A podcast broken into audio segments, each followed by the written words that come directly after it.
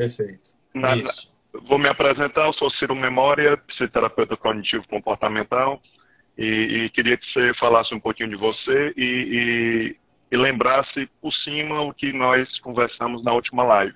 Para quem não assistiu, tem acesso, ainda está gravada, está no meu Instagram, está no YouTube. Quem quiser conferir lá, pode conferir. Ok. Pronto, eu sou Raul Nepomuceno, sou psiquiatra, também sou terapeuta cognitivo comportamental. E estamos, né, eu Ciro, né, topamos esse desafio de fazer essas lives para falar de ansiedade, na verdade, ansiedade patológica. E na última live nós é, fizemos essa diferença e a partir daí, né, nós começamos a falar dos transtornos ansiosos, né? E aí nós falamos uh, também da neurobiologia, na, na, quem tiver interesse pode ver a live anterior. E, infelizmente, o tempo foi curto. Nós falamos do transtorno de ansiedade generalizado, avaliamos a parte clínica, avaliamos também essa, uma avaliação cognitivo-comportamental, uma análise, e hoje a gente vai dar continuidade. Né? A gente tinha parado no transtorno de pânico. Né? Isso. E, e aí eu queria começar por aí, para a gente realmente conseguir né, chegar até lá, porque é, o assunto é muito vasto e, e sem dúvida, né, é, o tempo é curto aqui. Bom, transtorno de Raul, pânico, diga lá. Raul, deixa, deixa eu te fazer um pedido. Ah, depois, da, depois de cada explicação dos transtornos, eu vou dar uma ideia de aspectos cognitivos e comportamentais. Então, para que eu consiga montar um, um, um raciocínio para falar de uma maneira mais rápida nos transtornos, eu queria agora só fazer uma base bem simples e depois iniciamos os transtornos. Ok? Ok. A, a ansiedade, qualquer lugar que você estude ansiedade, está lá dito que é uma resposta orgânica a um risco. Né? Agora a questão é, o que é risco para ti e para mim, né? Por, por, que, que o que é arriscado varia tanto de uma pessoa para outra, ou a própria pessoa de manhã pode achar algo arriscado e à noite já não é tão arriscado, né? O que influencia na definição do risco e no tamanho dele. Então, de uma maneira bem sucinta, a nossa cabeça ela processa a realidade e tem alguns fatores que influenciam esse processamento e minha percepção imediata da realidade que a TCC chama de pensamento automático, aquele pensamento imediato que você tem diante de uma situação, seja ela externa, fora da pele, ou interna, dentro da pele, como um ataque cardíaco, uma dor de barriga, um sonho, são estímulos internos. Né? Então, nesse processamento, é, existem vários fatores que influenciam diretamente o formato dessa percepção e a distorção que ela pode ter. Então, eu, em cada transtorno, eu vou apontar os principais elementos que influenciam no transtorno, mas só para não ter que falar em todos os transtornos, eu vou dar uma ideia geral agora, e em cada transtorno eu falo especificamente, tá bom? Perfeito. Então, a, a, o primeiro fator que influencia é chamado de padronicidade. É um processo biológico humano que o cérebro busca padrão. Ele busca reconhecer no ambiente aquilo que se encaixe às suas memórias. Ou seja, nós temos memórias que nos ajudam a, a, a conhecer o presente e o futuro, mas o cérebro às vezes distorce a realidade nessa tentativa de encaixar em uma memória. Esse processo pode ser bom ou ruim para o sujeito. O cérebro, como uma máquina, ele não vai distinguir isso. Então, as memórias têm uma influência direta na nossa percepção. Uma outra coisa que tem muita influência são as crenças, né? aquilo que eu acredito. Ah, eu posso ter crenças sobre mim, sobre o outro, sobre as coisas, sobre a vida, sobre o futuro. O Iron Beck fala muito da, da tríade cognitiva, né? E, e, o cérebro ele tem também uma tendência, uma influência de tentar confirmar o que acredita. Ou seja, diante do, do, do mundo, o nosso cérebro ele não é tão livre para perceber o mundo de uma maneira clara e limpa, né? de uma maneira é, é justa. Existem esses influenciadores para levar essa percepção. Então, confirmar o que eu acredito pode ser bom e pode ser ruim. E o cérebro vai distorcer como resultado disso. Outro ponto importante são as regras, chamam também de crenças secundárias. Né? A regra é, é, o que eu aprendi e que deve me guiar. Se, se tal coisa acontecer, eu vou fazer tal coisa. Então, o ser humano ele tem milhões de regras, milhares de regras para nortear o dia dele. Só que essas regras, mais uma vez, podem me ajudar e podem me atrapalhar. Outro fator também importante que influencia são os instintos humanos. Não vamos falar muito hoje, são os instintos básicos humanos, e quem estuda mais isso é a ciência evolucionista, né? a psicologia evolucionista. Um outro ponto importante são as sensibilidades, que eu já expliquei na, na, na live 2, que o ser humano, de alguma forma, é mais vulnerável, ele se torna mais vulnerável em algumas áreas da vida emocionais, e, e qualquer situação que ameace ou toque aquelas sensibilidades, vai existir uma grande influência nessa percepção e possivelmente numa grande deformação na minha percepção. Né? O humor também, hoje não é o dia de humor, mas o humor ele está extremamente ligado à ansiedade. Se eu, se eu estiver com o humor alterado, deprimido, isso vai me deixar predisposto a ter uma percepção distorcida para o pessimismo, para a falta de expectativa, para memórias negativas, ou seja, o humor que o sujeito está imediatamente na hora da experiência vai também influenciar diretamente a percepção dele. E os princípios evolutivos, que também é da área da psicologia evolucionista, são aquelas ferramentas evolutivas que nos fazem continuar evoluindo como espécie. Então, falamos de sete influências.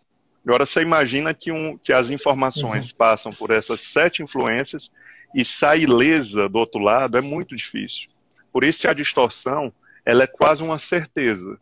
Mas, claro, ela fica mais grotesca quando ela bate muito forte em algum desses sistemas. Então, para cada, para cada transtorno, eu vou trazer as principais crenças, as principais regras, mas o mais importante, as distorções são fruto desse processamento, que atende essas influências, e depois, se o sujeito começa a reagir de forma automática a uma situação, existe um processo chamado de acionalização. Acionalização, ou seja, o cérebro é programado para dar sentido ao que está vivendo. Então eu tenho um pensamento automático, distorcido ou não, normalmente distorcido, e surge uma lógica amparando e dando sustentação, é, até falsas evidências ou evidências, para é, é, é, amparar aquele pensamento.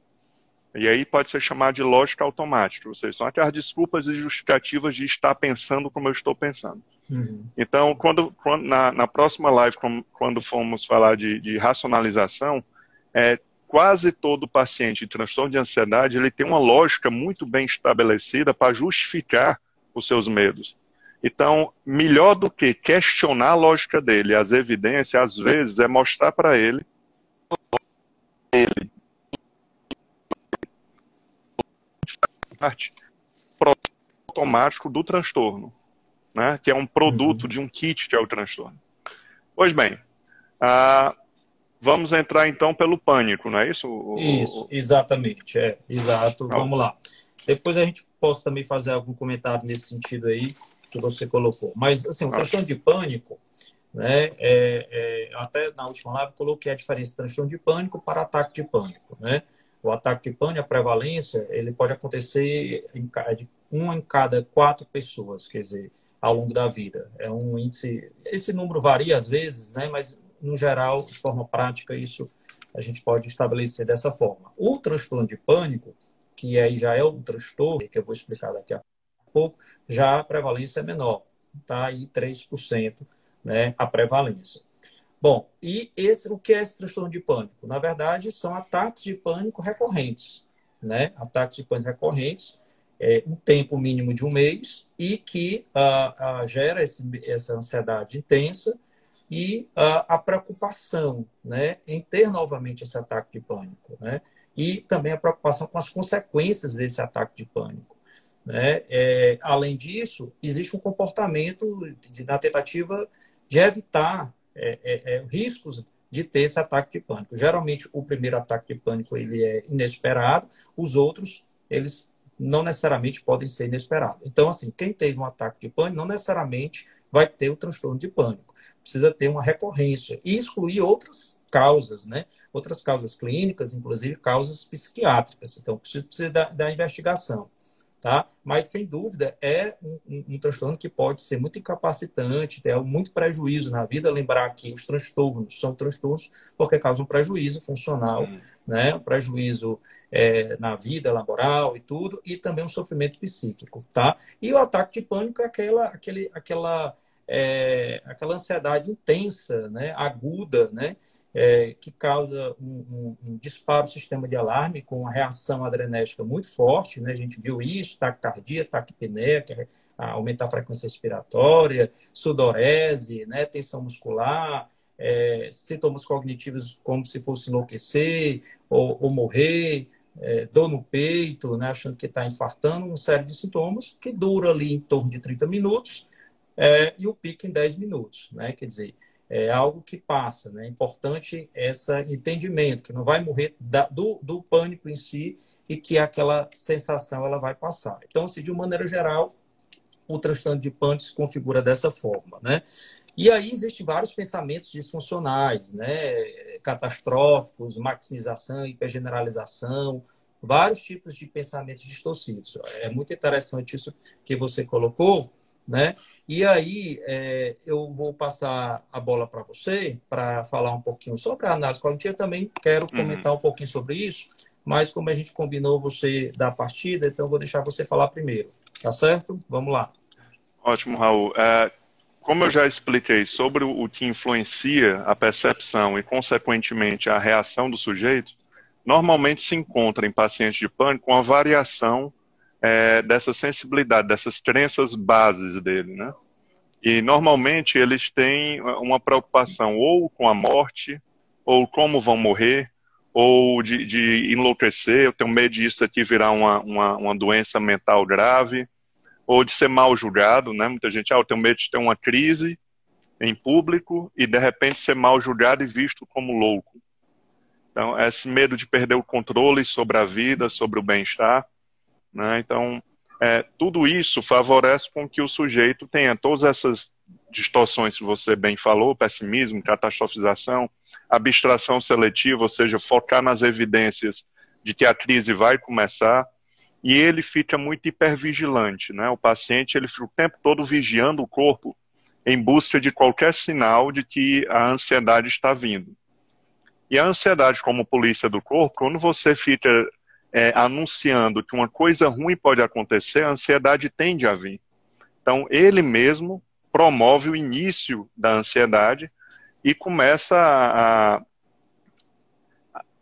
a se, como a gente fala aqui, a se aperrear com a crise, e a crise vai ganhando uma proporção, e por sorte, nossa natureza tão bem feita, ela mesmo, depois de um tempo, vai disparar um sistema que vai amenizar essa crise. Então, mesmo que o sujeito tente ficar por horas numa crise de pânico, mesmo que ele se esforce muito, o nosso organismo parece que tem um, um sistema de proteção que nos deixa mais seguros, né? E, e é uma coisa interessante para a próxima live, que tem pacientes assim, Ciro, graças a Deus eu não tive mais crise, graças a Deus eu estou curado. Uhum.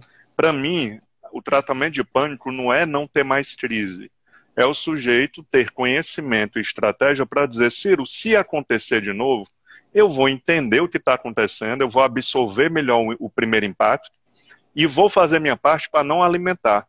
Vai passar, eu vou ficar com uma ressacazinha ali algumas horas, e a vida te segue, não é nada demais. Esse paciente, para mim, está tratado. E não o paciente está rezando para não ter. Porque o paciente está rezando para não ter, possivelmente ele pode ter outra crise. Né? Ele tem que aprender a, a, a, administrar essa crise, porque possivelmente quem já teve transtorno de pânico uma vez pode ter outra, numa fase mais de agudo na vida, uma perda importante, alguma coisa desse tipo. Ok. Bom, é, eu queria falar o seguinte: eu costumo dizer né, aos meus pacientes, assim, é, primeiro que é, o ataque de pânico é o organismo está sinalizando alguma coisa, está né, tá sinalizando que alguma coisa não está bem. É claro que esse paciente ele tem na estrutura cognitiva ele tem crenças de insegurança, uhum. principalmente, né, que mas tem outras crenças disfuncionais negativas e aí, devido, uma, é, portanto, essa vulnerabilidade né, biológica, devido a questões sociais, questões outras psicológicas ali, o momento que ele está vivendo, uma sobrecarga, um estresse, enfim, problemas outros familiares, então eles podem fragilizá-lo mais ainda e ativar essa hum. crença de insegurança. E, evidentemente, uma situação X né, é disparar esse sistema de alarme. Geralmente, no caso do pânico, né, esse sistema de alarme ele vai ser é, acionado reativo a algum fator externo ou interno. né? Interno seria, por exemplo, às vezes até uma coisa normal, uma palpitação, por conta de que você fez um exercício hum. físico, ou uma, uma, notícia negativa e você ficou ali um pouco nervoso e você começa a, a, a ter uma percepção maior. Ou então um fator externo mesmo, um, que possa ter acontecido. O fato é que esse fator externo interno, nessa pessoa que já estava vulnerável, né, e que tem, portanto, essa, essa vulnerabilidade biológica, vai disparar, no caso do pânico, é, várias sensações corporais. E aí é onde está a questão do pânico, porque essa pessoa vai ter uma interpretação distorcida que é algo muito grave está acontecendo. E geralmente os pensamentos catastróficos são de quê?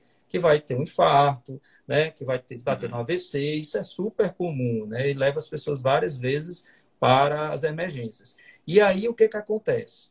É, ela vai começar a se monitorar desses sintomas né, corporais. Ela vai começar, muitas vezes a gente vê paciente medindo pressão, medindo o pulso, medindo a frequência uhum. cardíaca, entendeu? Porque ela fica muito mais hipervigilante, tanto para as coisas externas que estão acontecendo, se acontecer, por exemplo, uma explosão, aí ela acha o pior.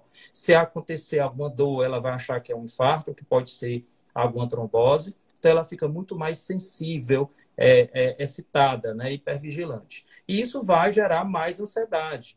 Né? Então o ciclo vai, até que essa pessoa entre em colapso, porque é, o organismo já está sinalizando que ela precisa de ajuda. E muitas vezes há uma resistência, até para o psiquiatra, vai para muitos clínicos, achando que essas doenças clínicas perde até tempo nesse sentido. E muitas vezes esse paciente realmente paralisa, né? ele desmaia, ele, ele entra naquele na emergência as pessoas chamam de PT. Ele, esse paciente ele pode ter sintomas dissociativos, ele, ele não quer mais sair de casa com medo, então há um prejuízo muito grande, uhum. né? E assim funciona, né? É, é a, a, essa, essa análise. Aí, se você faz um tratamento adequado, né? Buscando corrigir essas uhum. crenças, é, a medicação nos casos moderada a grave. Então, o que, que vai acontecer? Evidentemente que esse paciente vai ficar mais seguro, esses pensamentos tendem a ser corrigidos e o risco do ataque de pânico vai ser bem menor. A gente até trabalha essa questão, que eu falo, os ataques de pânico, eles podem acontecer durante o tratamento, mas é importante que a intensidade seja menor, que o intervalo seja mais distante e que ele possa exatamente entender o que está acontecendo, que não vai morrer disso, e as estratégias de enfrentamento. Então, quando você tem, não, é, tem medo de ter, isso é um sintoma, inclusive, do transtorno, como você falou. O importante é que ele saiba lidar quando houver. Isso é o mais importante. Tá? Então, é fundamental psicoeducação. Não tem como a gente tratar saúde mental sem a pessoa entender a doença, não só do ponto de vista de sintomas, mas, mas também o lado da biologia e o lado, logicamente, uhum. da, da, da, da, análise cognitiva, psicodinâmica, seja qual for, essa análise psicológica. Né? Queria colocar Raul, a psicoeducação, a gente vai ver na próxima live, que ela é, eu considero ela uma, a, a, talvez a parte mais importante de um tratamento da TCC em ansiedade. É interessante no pânico que alguns pacientes, é, assim, o pânico às vezes ele surge como um grito do corpo de que aquela personalidade ansiosa, junto com fatores estressores externos, é, levou o sujeito a uma, a uma estafa, a um, a um colapso. Uhum. E às vezes as primeiras crises de pânico elas nem surgem num ambiente de estresse. Às vezes é na piscina de um clube, na serra, no hotel, quer dizer, num ambiente que não, não faz sentido eu ter uma crise de ansiedade. Então, assim, não é incomum isso, é até, mais, é. é até comum. E o primeiro evento, muitas vezes o primeiro evento pode ser algo fisiológico, uma crise de labirintite, pode ser uma hipotensão postural, pode ser uma hipoglicemia, e o sujeito não entende, ele, ele interpreta aquilo como um, um problema outro qualquer, e a partir daí o medo de ter a crise mantém. Né? Uhum. Exatamente, ah... perfeito, exatamente isso.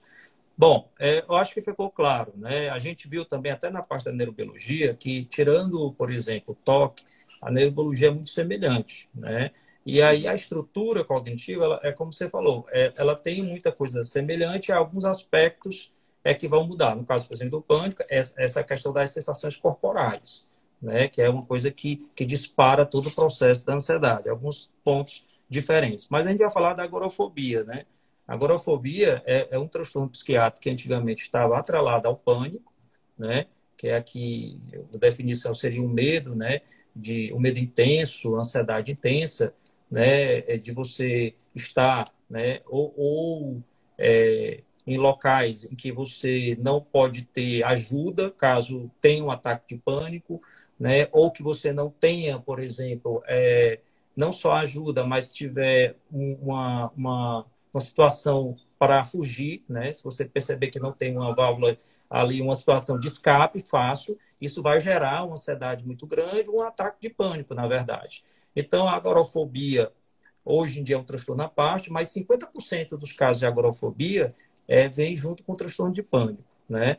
E, logicamente, essas situações que ocorrem, é situações de multidão, situações de lugares fechados, abertos, é, fila, né? É, algumas situações realmente que predispõem essa, essa, esses sintomas. Claro que tem prejuízo funcional, sofrimento psíquico, muitas vezes as pessoas não saem de casa, ou se sai, sai com acompanhante, caso é, não sai, e a agorafobia é interessante, Ciro, que é um transtorno em que a psicoterapia, mesmo os casos mais graves, ela tem um papel até mais importante que a medicação, entendeu? Isso é uma coisa bem interessante, a, a agorafobia.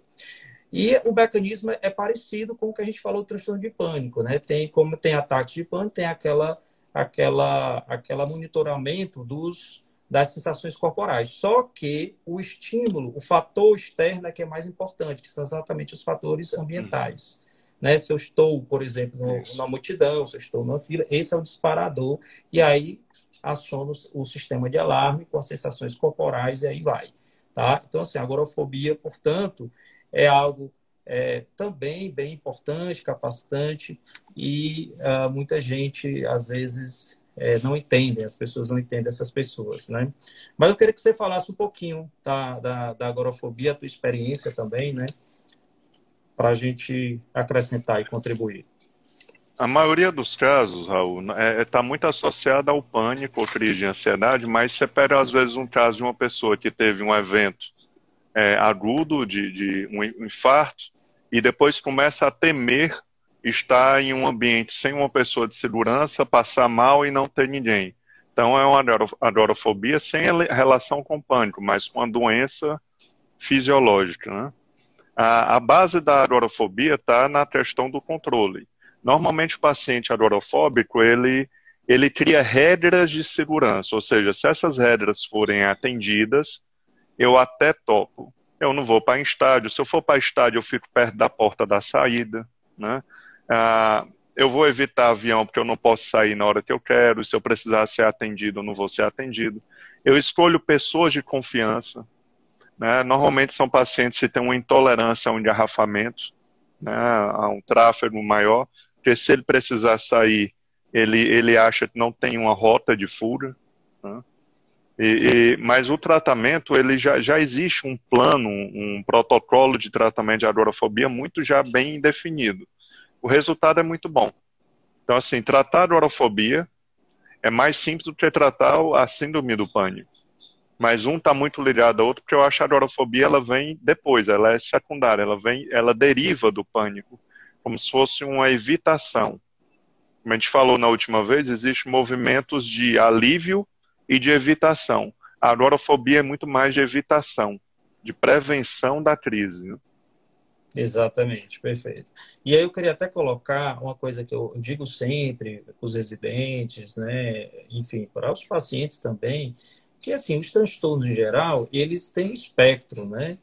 Então, assim, não uhum. existe uma receita de bolo, né? Ele, a gente tem os critérios, né, para poder uniformizar, universalizar, mas é, ele tem um espectro. Então, tem os casos mais leves, mais moderados, mais graves, né? No hum. caso da agorafobia, existe isso também, né? Então, por exemplo, às vezes tem paciente que consegue, por exemplo, sair de casa ao nível de um tratamento, né? Consegue sair de casa, dirigir dentro de Fortaleza, mas não consegue sair né, do limite de Fortaleza para a região metropolitana.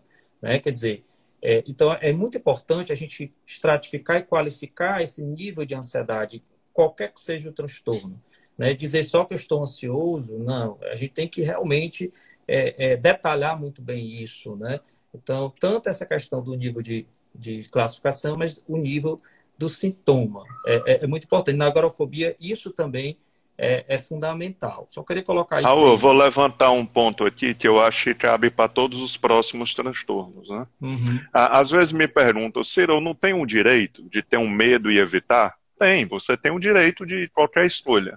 O, o que nós sabemos hoje é que cada vez que você evita ou busca um, um mecanismo de segurança para se sentir seguro, você vai precisar cada vez de mais para ter a mesma segurança.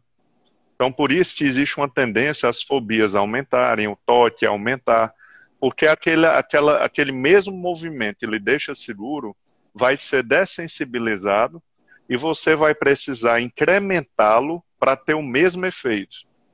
Então, essa dessensibilização na agorafobia, por exemplo, eu tenho que estar com o Raul para ir para o estádio. Daqui a pouco eu tenho que estar com o Raul e com meu pai para ir para o estádio. Daqui a pouco eu tenho que estar com o Raul, o meu pai e ir no meu carro, porque se eu quiser voltar, eu volto. Entendeu? Então, assim, você vê que o agorafóbico ele vai aumentando as necessidades de segurança para ter o mesmo alívio. Então, você pode se dar o direito de ter medo, de evitar algo, mas é bom ter consciência que existe uma tendência de aumentar e não diminuir. Né? Exatamente. Ah, não sei se você quer colocar alguma coisa em relação à, à biologia disso, Rafa. Não, a, gente até falou na, da, da, outra vez.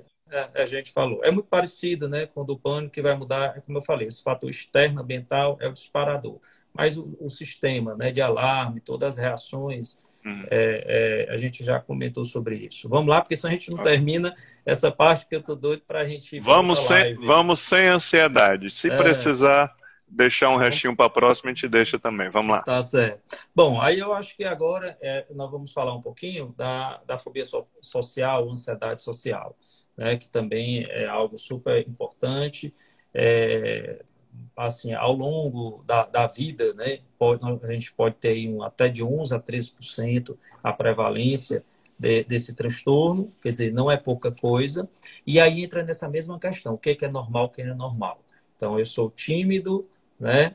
Eu sou uma pessoa mais retraída, e isso aí é fobia, né? Então, assim, eu queria colocar já de cara algumas diferenças, uhum. tá? Evidentemente que na criança é normal uma criança tímida diante de pessoas estranhas, de, né, que não seja da família. O adolescente também tem um pouco isso, menos, depende também do adolescente. O adulto, a tendência é ter um, uma maturidade, um, uma adaptação maior a essa questão, mas a gente sabe que tem adultos que não, e aí é onde também tem o problema. A grande questão é, é a gente diferenciar. Então, a gente tem, por exemplo, em relação à ansiedade, na, na, na fobia social ou ansiedade social, certo?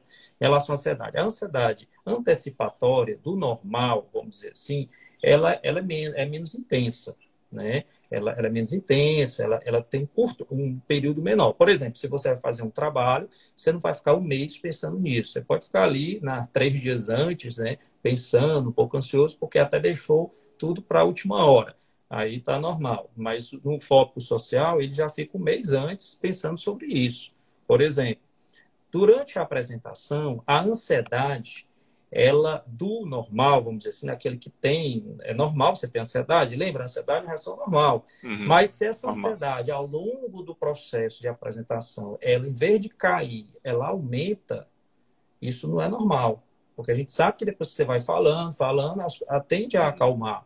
Então, isso aí é, é, é, uma, é uma coisa importante. Um outro fator que eu considero importante também são os pensamentos, né? os pensamentos é, negativos sobre a, a, aquele evento, sobre aquele público. Então, no caso do, da pessoa que, que tem essa timidez, que tem essa ansiedade, o normal, é, esses pensamentos eles não são tão negativos e eles passam logo. Eles não vai, ele, não vai, ele não vai ficar dias pensando no que eles acharam da apresentação. Já no fóbico social, esses pensamentos de julgamento, de crítica, de inadequação são muito mais fortes e eles persistem, né? Ao longo do, do, do, do, de dias, semanas, né? Ao ponto de ter comportamentos evitativos posteriormente, de não querer apresentar, ao contrário do normal, que não tem esses comportamentos é, é, evitativos. E a outra questão é o sofrimento, né? Então, é aquela velha história do sofrimento né, importante e o prejuízo importante, que no patológico tem e no fisiológico, no normal, não tem. Eu, tenho eu tinha uma paciente, uma das primeiras pacientes minhas da residência, que ela tinha né, fobia social, e ela ficou quase 10 anos para terminar a faculdade dela, porque no segundo semestre ela teve uma situação traumática né, de ter uma crítica, né, uma crítica, segundo ela, que, uhum. que, que deixou ela muito constrangida, e a partir de então, no seminário, ela não conseguiu mais fazer nenhum mais seminário, ela, todas as cadeiras de disciplina que ela sabia que tinha seminário, ela adiou, teve que fazer no final, não sei como ela fez, e aí ela conseguiu se formar. A grande questão não foi essa, a grande questão é que depois que ela foi para o mercado de trabalho, no mercado de trabalho, ela, ela, ela fazia, gerenciava algumas palestras em restaurantes, acho que era engenharia de alimentos, não me lembro. O que que acontecia? Ela chegou a um ponto que ela tinha que fazer palestras, reuniões com os, os, os donos do restaurante e com os funcionários. E aí ela não conseguia fazer isso. Ela não tratou a fobia dela. Como é que ela fazia? Ela pagava uma outra colega que nessa parte da palestra, essa hum. colega que fazia. E aí ela chegou para mim nesse processo todo e graças a Deus teve um êxito maravilhoso. Ela depois passou a fazer cursos, mas esse processo, lógico, demorou um ano, quase dois anos, mas saiu muito bem. Então, só colocando né, como isso realmente é comum e causa prejuízo. Agora, dos critérios, os critérios são basicamente esses que eu falei. Né? É, é, é uma ansiedade, um medo intenso, é, diante de um julgamento, né, diante de um público, né, é, e que a, a pessoa uh, sente essa ansiedade, esse medo, e tem um pensamento muito negativo de crítica, né, de julgamento, depreciativo. E aí um comportamento evitativo, com prejuízo funcional, né, aquela coisa toda, e sofrimento. Assim, basicamente é isso. E tem que ter um período mínimo, né, de seis meses. Assim, não é todo mundo. Um uhum. episódio que você vai dizer que é foco social. Às vezes a pessoa não estudou nada, vai dar um, um, um seminário, é lógico que lá ele vai, né, ele vai, ele vai ter dificuldade. Aí as sensações corporais é muito importante, porque o fóbico durante a apresentação, ele de repente tem aquela atenção autofocada, né? Ele começa a achar, né, que as pessoas estão reparando nele, porque ele começa a ter esses sintomas corporais. Manchas, né? Isso, aí ele acha que as pessoas estão reparando e estão condenando. E aí aquela visão que ele tem, né, de que está uhum. fazendo uma péssima apresentação, ele, ele atribui ao público na visão distorcida dele. Né? Então, assim, é um, um, problema muito sério que eu já vi vários pacientes meus deixando de, de, de, de é, conquistar outros espaços, né? de, de oportunidades de trabalho por conta disso. Né? Então, o prejuízo, o impacto é muito grande. O sofrimento dessas pessoas é muito grande. Tá certo? E aí, Ciro, eu queria lhe ouvir. Lógico, sempre lhe ouvir é, é muito bom. Diga lá. Cara, assim, nesse, nesses 15 anos de clínica, eu acho que da, dos transtornos de ansiedade, o mais comum ainda é ligado à parte social, né? Porque o ser humano, por si só, ele já herdou dos antepassados esse, essa preocupação do julgamento social. Nós, nós somos seres sociais. Então é normal ter uma tensão, uma ansiedadezinha toda vez que você vai fazer algo importante em público, né? Agora, daí se tornar um algo transtornante é que deve ser questionado e cuidado. Né?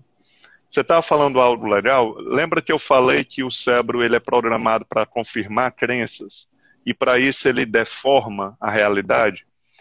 Vamos dar um exemplo. Eu dei uma palestra, suei muito, fiquei vermelho e dei uma nota 4 para minha palestra. E aí, de repente, chega a avaliação dos alunos com a nota 8 imediatamente o cérebro não valoriza aquilo e ele tem uma distorção chamada desqualificação do positivo. Ou seja, ele diz: não, as pessoas deram essa nota por pena.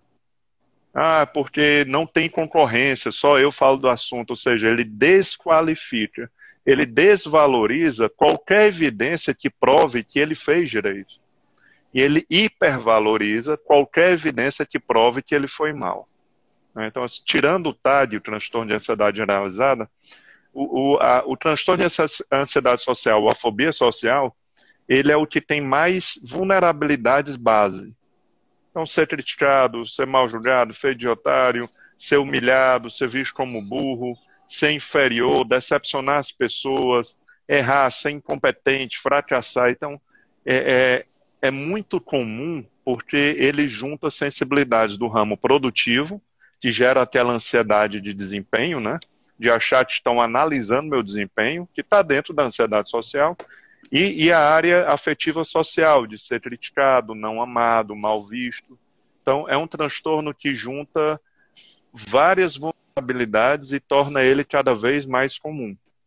É, mas o tratamento de ansiedade social, ele é, ele é bem interessante porque o sujeito começa a ver que se retrair, ele enferruja. Então, quanto mais eu me isolar numa caverna, pior vai ser quando eu sair. Então, uh, mas o cérebro, de uma maneira muito matemática, ele prefere não sentir a dor hoje do que ter que parar uma dor maior mais na frente. Então, a esquiva, é, ela, ela, ela, até que o sujeito começa a ser criticado. Vamos, vamos entender. Se o sujeito é tímido e tem ansiedade social, para se proteger de crítica, de ser fracassado, incompetente, ele passa a ser visto como incompetente e fracassado devido ao isolamento social dele. Ou seja, aquela proteção que era para proteger acabou causando os grandes temores dele. E aí é nesse ponto que ele procura ajuda. Normalmente ele chega à terapia quando ele está numa encruzilhada entre eu vou enfrentar minhas sensibilidades indo ou ficando. Ele não tem mais uma zona de conforto. Então, esse é o perfil de paciente chega à terapia. Passou um tempo confortável, ficou em casa fazendo é, faculdade à distância, mas chegou uma hora que a, a, sensibilidade começou a ser atacada em casa. E aí esse paciente procura a terapia. É, é, é bem interessante, são casos bem, bem, bem é. bacanas de tratar. É, e, e assim, eu queria completar o seguinte, porque é, até uma grande diferença aí da, da fobia social, ansiedade social, da fobia específica, né? Até você já colocou em outra, na outra live, que há, muitas vezes há uma adaptação e a pessoa acaba, não, eu, eu prefiro andar de carro, né, do que de avião, e aí ele encontra esse justificativo pra, de acomodação, né? Então, realmente, a fobia, por exemplo, específica, as pessoas vão muito menos ao consultório, né? Porque ela evita, por exemplo, é, andar de avião, ela evita, vamos uma coisa mais simples, tenta é, é, detetizar o apartamento para não ter nenhum tipo de barata, então ela evita né, aquilo que é o objeto ameaçador ou a situação ameaçadora. Fica mais fácil. Na fobia social é mais complicado. Ele, ele consegue até determinado momento, né, como você falou, mas no momento que terminar a faculdade, como você citou, ele vai ter que ir no mercado de trabalho. É, essa minha paciente, é, depois de 10 anos, era jubilada. Então, assim, tem um limite.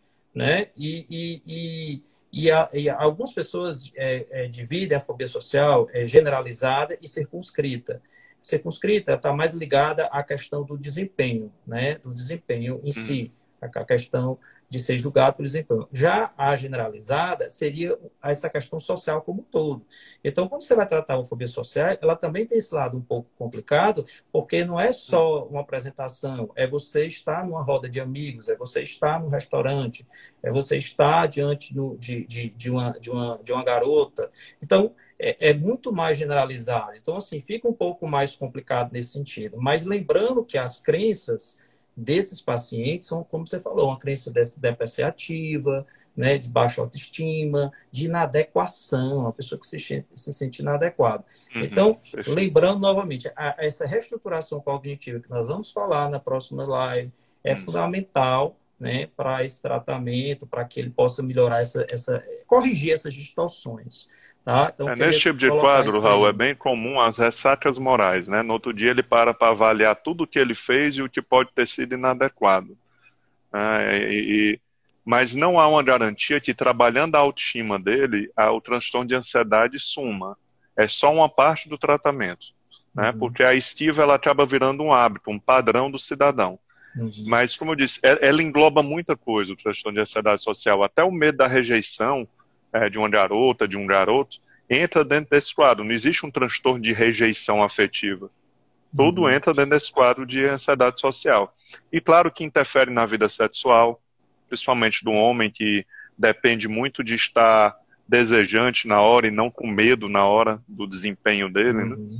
Então, são casos que são muito complexos mas que o tratamento já é muito bem, bem, o protocolo de tratamento já é muito bem, bem feito. Mas vamos falar isso na próxima. É, isso. Uh, então, vamos agora para a fobia específica, né, que eu coloquei, que aí ela, ela também tem uma prevalência importante, né, varia aí, mas é bem, vai, vai de 4 a 11, 12%. Ah, e aí a gente falou que essas pessoas procuram menos o, o consultório, né? A não ser que aconteça um caso específico, né? É, de, de, impacto, uma necessidade. Por exemplo, se for fobia de avião, o paciente meu precisa, é, o cargo dele de gerente regional de uma determinada empresa tem que estar viajando sempre. Então, tinha que buscar ajuda. Né? Então, dependendo da situação, isso vai, vai ser necessário. Mas, assim, é um, um transtorno bem heterogêneo, são vários tipos de objetos FOB, né? E é interessante que ele começa muitas vezes na infância, né? E às vezes se resolve na infância, às vezes realmente vai para a fase adulta. E aí você tem medo intenso, ansiedade intensa diante de uma situação, né? De, ou de um objeto específico, né? Com toda aquela gama que a gente falou, de comportamentos evitativos, de um prejuízo funcional, que na maioria das situações você tem essas reações, né, é, de medo, de ansiedade, e com essas é, alterações também fisiológicas que a gente conversou. Tá? É, o interessante, é, Ciro, eu acho que da, da, da, fobia específica, eu acho que você vai lá bem quando, é, para entender, eu gosto já de usar um pouquinho a, as ferramentas ali da, da análise comportamental, né? Quando vai falar um pouquinho de fobia específica, uhum. acho que fica muito mais claro para entender como é que isso surge, sabe? É, tanto no, no, caso da, é, do, do condicionamento né, clássico de Pavlov, né? É, que explica um pouco isso, né? Então, assim, como é que surge essa fobia específica, né? Então, até colocando aí para o pessoal, eu vou dar um exemplo aqui do cão, que é o mais clássico e fica fácil de entender. Então, se, por exemplo, uma criança, ele de alguma forma tem convívio com o cão, nem que né, seja uma vez ou outra vez, ou às vezes é na própria casa, na rua, e aquele cão, na, num determinado momento, o cão é um estímulo neutro, ele, ele não causa nenhuma reação negativa para aquela criança, por exemplo, não causa. Mas se em um determinado momento esse cão ele, ele agredir essa criança, chegar a morder ou ameaçar morder, a partir daquele momento ali, a agressão ela passa a ser um estímulo aversivo né, para aquela criança. E aí o que, que acontece? Vai desencadear, lógico, uma reação fisiológica, uma reação de medo, né, é, de, é normal em relação àquela agressão. E aí, num, num, segundo momento, né, que essa criança, claro, tem que ter a predisposição, tem que ter toda essa vulnerabilidade.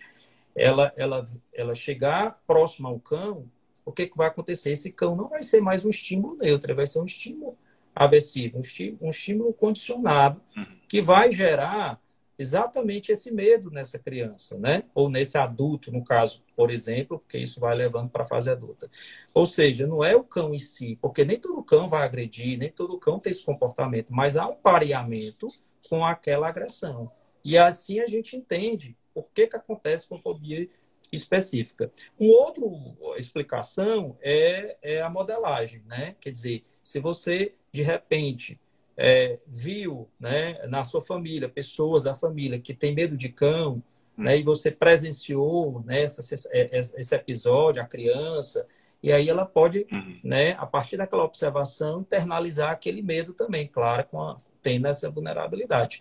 E uma outra possibilidade é a partir mesmo de informação. Você tem uma família e que, só, que, que, que todo mundo fala a mesma coisa, tem medos, né? E aí a criança vai também internalizando aquilo. Curiosamente, hoje eu atendi um paciente super interessante que ele me disse o seguinte: é, ninguém vai dizer nome, mas, eu, é, é, é ah. mas eu, eu, vou colocar aqui o mais superficial possível. É, ele aconteceu alguma coisa essa semana com você que lhe deixou angustiado? Aí ele disse: é, bom, eu tive um, um, um, no meu quarto apareceu um, um eu não vou dizer para ele identificar que é ele, né? Apareceu um bichinho lá, né? É, é, no meu quarto e é, eu gritei, entrei em pânico, acordei todo mundo e e troquei de quarto e desde então eu troquei de quarto. Eu não consegui voltar para o meu quarto. Aí eu acho que eu tenho fobia específica. De fato, né, para ter todo esse uhum. impacto, tem. E aí, quando a gente foi ver, buscar o passado, o que acontece? Ele tem um irmão gêmeos, e esse irmão, é, quando mais jovem, ele subiu numa árvore e exatamente esse bicho caiu nas costas desse irmão. Né? E aqui dali o irmão chorou, ele lembra quando criança, foi um hum. transtorno enorme. Ele não sofreu isso, ele observou. Mas para ele foi suficiente para ele ter medo né, disso. Inclusive, o irmão também tem medo. Então, é um exemplo de como surgiu essa fobia específica. É claro que a gente não vai se ater apenas a uhum. isso, porque ele tem outras comorbidades uhum. e tal. Mas só dar um uhum. exemplo um pouquinho para entender como funciona. Eu gosto muito dessa análise comportamental para entender um pouquinho como funciona a fobia específica. Normalmente, é, inicia com modelagem, modelação, que você estava falando, né, condicionamento reflexo, operante, é, e de alguma forma é, é, talvez o transtorno menos compreendido socialmente, ou seja, as pessoas mais questionam como é que você tem medo de palhaço? É, como é. é que tu tem uma crise de ansiedade frente a um gato? É porque as pessoas ainda pensam em forma de causa e efeito, elas não entendem que não é o gato que gera medo, mas o gato ele acorda um grupo de pensamentos de problema e risco muito altos que disparam e modulam o medo. Claro que isso tudo começou numa modelação ou numa modelagem lá atrás. Mas, às vezes, é, como ninguém tem acesso ao que a pessoa pensa na hora, quem vê de fora só vê o gato e uma grande crise de ansiedade. Quando chega na clínica, eu acho que a fobia específica ela chega primeiro no psicólogo e depois no psiquiatra. Uhum. Né? Porque ela chega, às vezes, quando ela está se alastrando. Vou dar um exemplo do gato. Tenho fobia a gato. Qual é o problema? Nenhum evite gatos. E a pessoa começa a alastrar os sinais, se chama de estímulo discriminativo, começa a evitar esses estímulos, esses, essas zonas de risco. Aí evita a casa de quem tem gato, evita quem mora em casa porque o gato pode entrar, evita ficar em restaurante aberto porque pode ter gato embaixo da mesa, evita andar em praças e na beira-mar porque pode ter gato solto. Então, quando a pessoa começa a ter uma limitação crescente aí ela procura a terapia incentivada pela família. Né? Então, assim, mais uma vez, ter ansiedade a algo não tem problema nenhum, mas tende a se alastrar. Né? Ela tende a, com o tempo, não melhorar muito. E, e, outro ponto importante também é que, que, existe uma grande diferença entre nojo e fobia específica. Né? Eu tenho nojo e barata, mas não quer dizer que é uma, uma fobia. A fobia tem que estar clara eu tenho uma evitação, um padrão forte de ansiedade e isso me transtorna. Não é nojo de barata, não é esse tipo de coisa. Tá? Fobia à violência é uma coisa que nos últimos 10 anos é, a violência urbana cresceu muito, deixando muita gente limitada. Mas eu acho que é, a gente pode falar isso na próxima, na próxima live sobre o tratamento. Tá, deixa eu só colocar. Raul, vamos entrar. Só uma coisa falar. que é, é só lembrar então que a situação ameaçadora, por exemplo, na fobia social, é o público, ele é visto de forma negativa, e ele, ele é, é, é a situação ameaçadora. E na fobia específica, o objeto ou a situação. Só colocar isso, né? Que, que a distorção que existe, né? É, é, em cima desse, de, dessa situação desse objeto ameaçador. Como, por exemplo, lá no TAG nós falamos, que a incerteza é vista de forma negativa. É a situação ameaçadora, é a incerteza. Então é sempre bom para a gente entender, né? Eu queria saber, Ciro, de você, é, pelo tempo, como é que a gente vai fazer, né? É, se a gente, é, eu não sei quanto tempo tem, se nós vamos ver o que que dá, se a gente estende depois com a live para complementar e responder perguntas. Raul, que que nós temos 10 minutos você antes acha? do Instagram nos cortar tá bom? É, eu não vou reiniciar ah. a live, porque como ela vai ficar gravada, para ela não ficar toda picotada, né? Eu, nós temos dois tópicos ainda que planejamos, que é o toque, que eu acho que exige uma atenção e um tempo especial, e temos o estresse pós-trauma, que é extremamente importante nesse período pós-pandemia.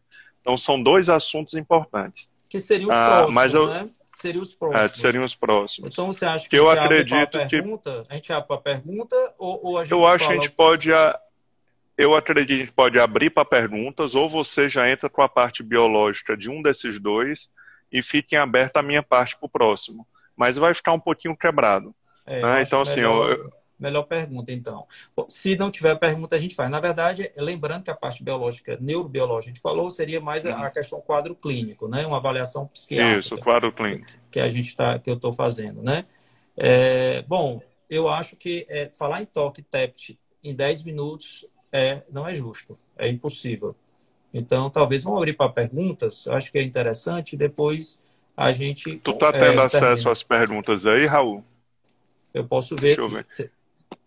Eu ver aqui. Vou começar Tem uma pessoa que perguntou se, se a fobia social ela tem maior prevalência em algum tipo de idade, né? É, criança, adulto, a, a, idoso. É, na verdade, é como eu falei, a, a, a fobia, né, é, específico, mas a fobia social também, ela vai começar lá na adolescência, no caso a fobia social, né, mais na adolescência, e, e, a tendência com a idade, ela ir diminuindo, a gente ficar mais adaptativo, isso é o que se espera. Então, seria mais nessa fase adolescente, adulto jovem, né? E depois realmente isso vai vai vai mudando, né? Se espera isso. É difícil o idoso vai acaba se submetendo menos às situações, né? Situações depois que ele está aposentado, depois é, é, muito mais complicado. E também a parte cognitiva já altera, então assim é, é, não não seria não que não exista, mas não seria assim um, um, um algo prevalente, né? Então seria mais adolescente, adulto, jovem, tá certo? Uh, o que mais? Tem mais alguma, alguma pergunta assim, específica? não, não tem, cara. Eu acho que a gente poderia iniciar pelo menos o estresse pós-trauma, que ele é um pouco mais simples que o toque. O TEPT. O que é tu acha? Pode ser. Vamos lá. A gente é... só revisa na próxima. Certo, tudo bem. Eu, eu, vou, eu, vou, te, eu, eu vou te parar quando estiver próximo para fazer o fechamento, ok? Pronto. É... Fobia social já respondi, é, realmente só, só tem essas perguntas. Então vamos lá. É, o TEPT, né? O, o transtorno de estresse pós-traumático, ele é classificado como, vamos lá. Você tem é, um trauma, né? E esse trauma ele pode ser, é, é, antigamente estava muito relacionado à guerra, né? Aqueles soldados que iam para a guerra e voltavam para o seu país, né? Com esse transtorno. Então tem tem um trauma. Hoje o trauma ele pode ser de várias formas, né? A gente tem a violência urbana, né? A gente tem, por exemplo, nas pandemias, é muito comum o transtorno de estresse pós-traumático nas pandemias, porque realmente é, é o trauma é, vai depender muito também da resiliência de cada pessoa, a vulnerabilidade biológica de cada pessoa, né? Como ela vai processar aquele evento. Né? Então, um, um, um, é, o trauma é uma coisa importante. Aí você tem um conjunto de outros sintomas, que os principais que a gente coloca é a, a hipervigilância, né, que é aquela, aquela hiperexcitabilidade de achar que aquela, aquele trauma, aquela, aquele evento pode acontecer a qualquer momento, então isso é, é um fato importante. Você tem também, fora isso, é, a revivescência, né, que é você ficar lembrando daquele episódio, tendo pesadelo sobre aquele episódio, isso é um, um, um fato muito importante. A evitação também, que, que é algo é, muito comum e tem que ter, né? Que você evita o local que aconteceu o assalto, você evita, por exemplo, assistir notícias de violência, não necessariamente, né? É, você é, é, vai evitar o local, mas você pode evitar, inclusive, pessoas falar sobre o assunto. Atualmente, esse trauma, ou você presencia esse trauma, quer dizer, você, você é a vítima, ou você presencia, observa o trauma, ou de forma indireta. Você escuta relatos constantes sobre algo. Por exemplo, vamos supor, a mulher de policial, que, que ele conta tantas né, situações complicadas de morte, assassinato, então essa mulher pode desenvolver. Na pandemia é o que acontece né, as pessoas, tanto profissionais de saúde, como é, pessoas que têm algum familiar que morreu né, pelo Covid ou que foi internado, ele pode desenvolver esse, esse e, e ser um trauma e desenvolver o TEPT. Pacientes, por exemplo, que se internaram né, e que foram entubados na UTI, né, acordou e de repente vê aquele tubo. Aquilo ali pode deixar um trauma para ele. E ele não conseguir processar, ressignificar isso e desenvolver um TEPT. Então, para você ter ideia, em pandemias, em casos graves, que no caso do Covid, 5% dos pacientes são casos graves, 30% desses 5% podem evoluir para um TEPT. Aí daí você imagina, 5% dos casos graves no Brasil, nós tivemos, nós temos o quê? É, um milhão e tantas pessoas. Imagina 5% de, vamos lá, de um milhão. Muita gente. E aí 30% ter TEPT é muita coisa. Então, a gente Muito. espera muito isso, essa questão do TEPT. E tem o estresse agudo, a reação aguda ao estresse, que seria, esses sintomas acontecem acontece de forma mais fugaz, rápida, né? Em torno de 3 dias a 30 dias, porque o TEPT seria ah, depois de 30 dias, né? Quer dizer, que aí você vai classificar esse TEPT. E esse TEPT ele pode cronificar, que aí é, fica muito mais complicado. E ele pode também lembrar que pode vir sintomas depressivos juntos, pode vir sintomas dissociativos, né? Pessoas, por exemplo, que têm uma amnésia dissociativa, não lembra do que aconteceu, isso pode acontecer também sintomas psicóticos. O TEPT é uma doença que incapacita muito o pessoal, por exemplo, que trabalha com policial, policiais, vigilantes, uhum. né? E agora, na pandemia, lembrando, a gente espera um aumento significativo do quadro de TEPT, né? Colocando para vocês. Nós temos, chefe, um minutinho, então vou aproveitar. A, a, o TEPT brincam que é, é quando você sai da guerra e o cérebro não sai dela, né? uhum. é, como veio baseado no, no estresse dos veteranos. Ah, então ficou para a próxima, nós vamos só confirmar a data depois e eu publico ainda hoje. É, recomeçar no transtorno de estresse pós-trauma, você faz um, um, resumo. Resumo de é, novo. Eu falo um pouco, falamos do toque e iniciamos tratamento. Pronto, é, perfeito. E tá aí, certo. se não der tempo de o tratamento, a gente, a gente vai terminar a nossa missão. O mais importante é o propósito. Nosso propósito é o mesmo, que eu lhe conheço, que é passar informação. Isso aqui é uma live psicoeducativa, e porque a informação é a base de qualquer mudança. Sem informação, você acaba fazendo só o que dizem e aquilo não entra bem. Nós temos aqui 25 segundos. Raul, obrigado, chefe, por ter topado mais esse desafio. Ah, e, e, e queria deixar você finalizar nesses últimos 15 segundos. Pronto. E obrigado a todos que nos acompanharam. Bom, é, é, agradecer novamente e dizer que eu estou sempre disponível para a gente debater. Já, já propor